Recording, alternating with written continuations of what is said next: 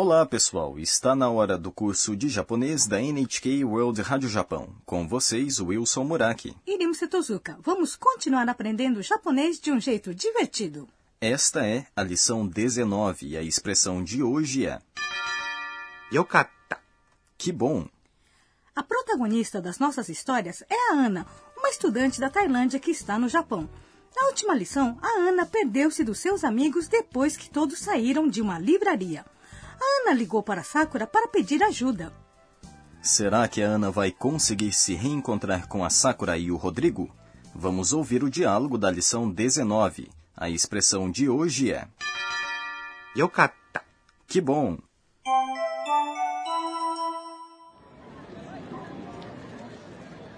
おーいアンナさんみんなよかった心配したよ ごめんなさい。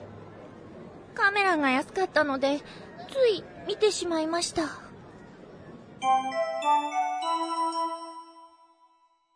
Agora vamos estudar o diálogo. O Rodrigo vê a Ana e grita: おーい、アンナさん。 Ei, Ana!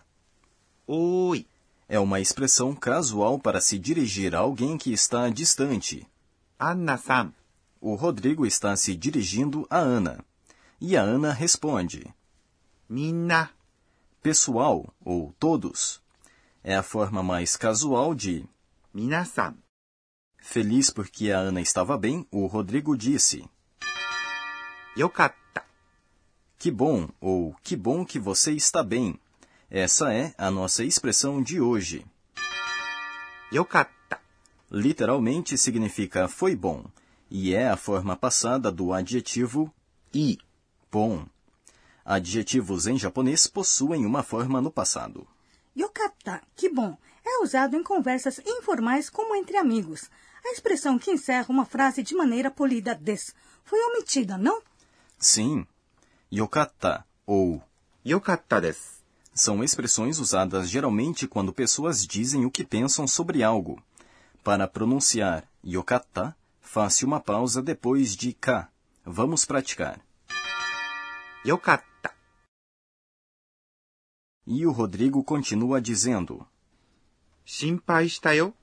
Estávamos preocupados, ou nós nos preocupamos. 心配した。 É a forma tá do verbo 心配します。 preocupar-se. É um modo casual de se falar. よ、 É uma partícula que, usada ao final de uma sentença, a deixa mais suave. A forma tá dos verbos é usada para se referir a ações no passado, como no pretérito perfeito, não é? Isso mesmo. De modo mais polido, pode-se dizer 心配しました。 estávamos preocupados ou nós nos preocupamos. Voltando para o diálogo, a Ana diz: ごめんなさい。 Me desculpem. Usa-se ごめんなさい。 desculpe-me ou desculpem-me para se pedir desculpas. Também aprendemos sumimasen como uma expressão para se pedir desculpas. Qual é a diferença? Disse gomenasai quando se pede desculpas a pessoas próximas, como familiares e amigos. Já que as câmeras estavam baratas, acabei olhando sem perceber. A Ana se distraiu com as câmeras que estavam na vitrine de uma loja e se perdeu dos seus amigos. Não foi isso que aconteceu? Isso mesmo. Câmera significa câmera. Na é a partícula que indica o sujeito. Yasukatta significa estava ou foi barato. É a forma passada do adjetivo yasui, barato. E como se diz caro, o oposto de yasui? É takai. Node é uma partícula usada para se indicar uma causa ou razão. Tsui significa sem perceber. Essa expressão indica que alguém faz algo sem perceber ou não consegue deixar de fazer algo. Mite shimaimashita. É acabei olhando. Mite é a forma T do verbo mimasu, olhar, que é seguido de shimaimashita. Aprendemos na lição 18 que, acrescentando shimaimashita há verbos na forma T, podemos falar de coisas que fazemos de maneira descuidada ou sem prestar atenção. Muito bem, Irimoce. Agora vamos para o quadro Professora Pode Explicar, em que a professora Akane Tokunaga nos fala de um tema específico de cada lição. Hoje eu gostaria de aprender mais sobre a forma passada de adjetivos. Vamos pedir a ela.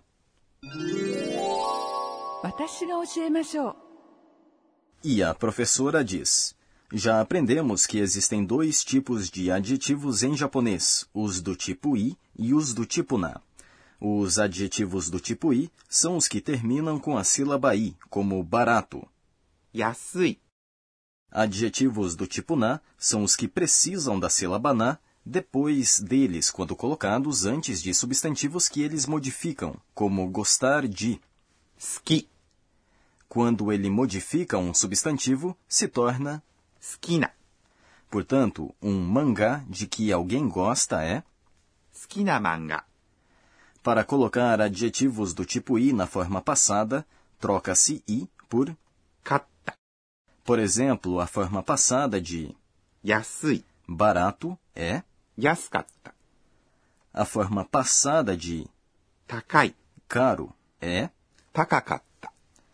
No entanto, Yokata foi bom que apareceu nesta lição é a única exceção. Esse adjetivo varia de maneira irregular. A sua forma presente é i, bom, mas na forma passada se torna yokata. Portanto, memorize essa exceção.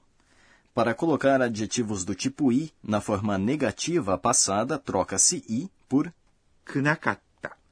portanto, yasui, barato, por exemplo, se torna 安くなかった、 não foi barato. E bom se torna. 良くなかった、 Para colocar adjetivos do tipo na na forma passada, coloca-se data depois dos adjetivos.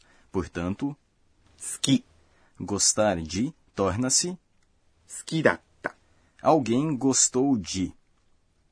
便利、 Conveniente se torna 便利だった、 foi conveniente.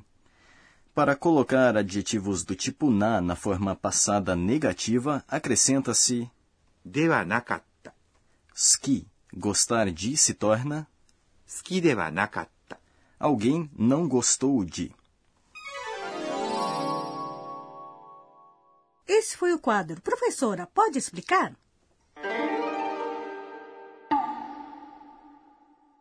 Agora vamos para o quadro Onomatopeia do Dia, em que aprendemos palavras e expressões japonesas que representam sons, ruídos e comportamentos. Esse é o som feito quando o obturador de uma câmera é aberto.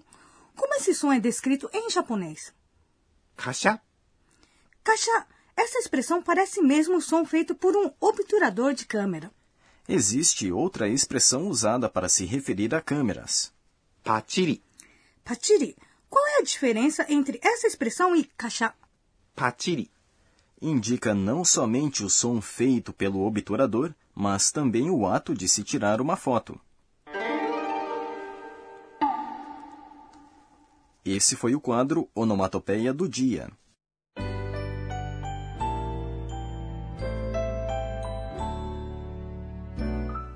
Antes do fim desta lição, vamos ver o que chamou a atenção da Ana hoje. Este é o caderninho da Ana. É Me perdi e a Sakura e o Rodrigo se preocuparam comigo. Me sinto envergonhada, mas enquanto eu esperava por eles, acabei comprando uma câmera. Que fotos será que eu vou tirar usando ela? Este é o fim da lição 19. A expressão de hoje foi. Yokata. Que bom! Na próxima lição, a Ana e seus amigos planejam ir a um karaokê para se divertir cantando. Até a próxima!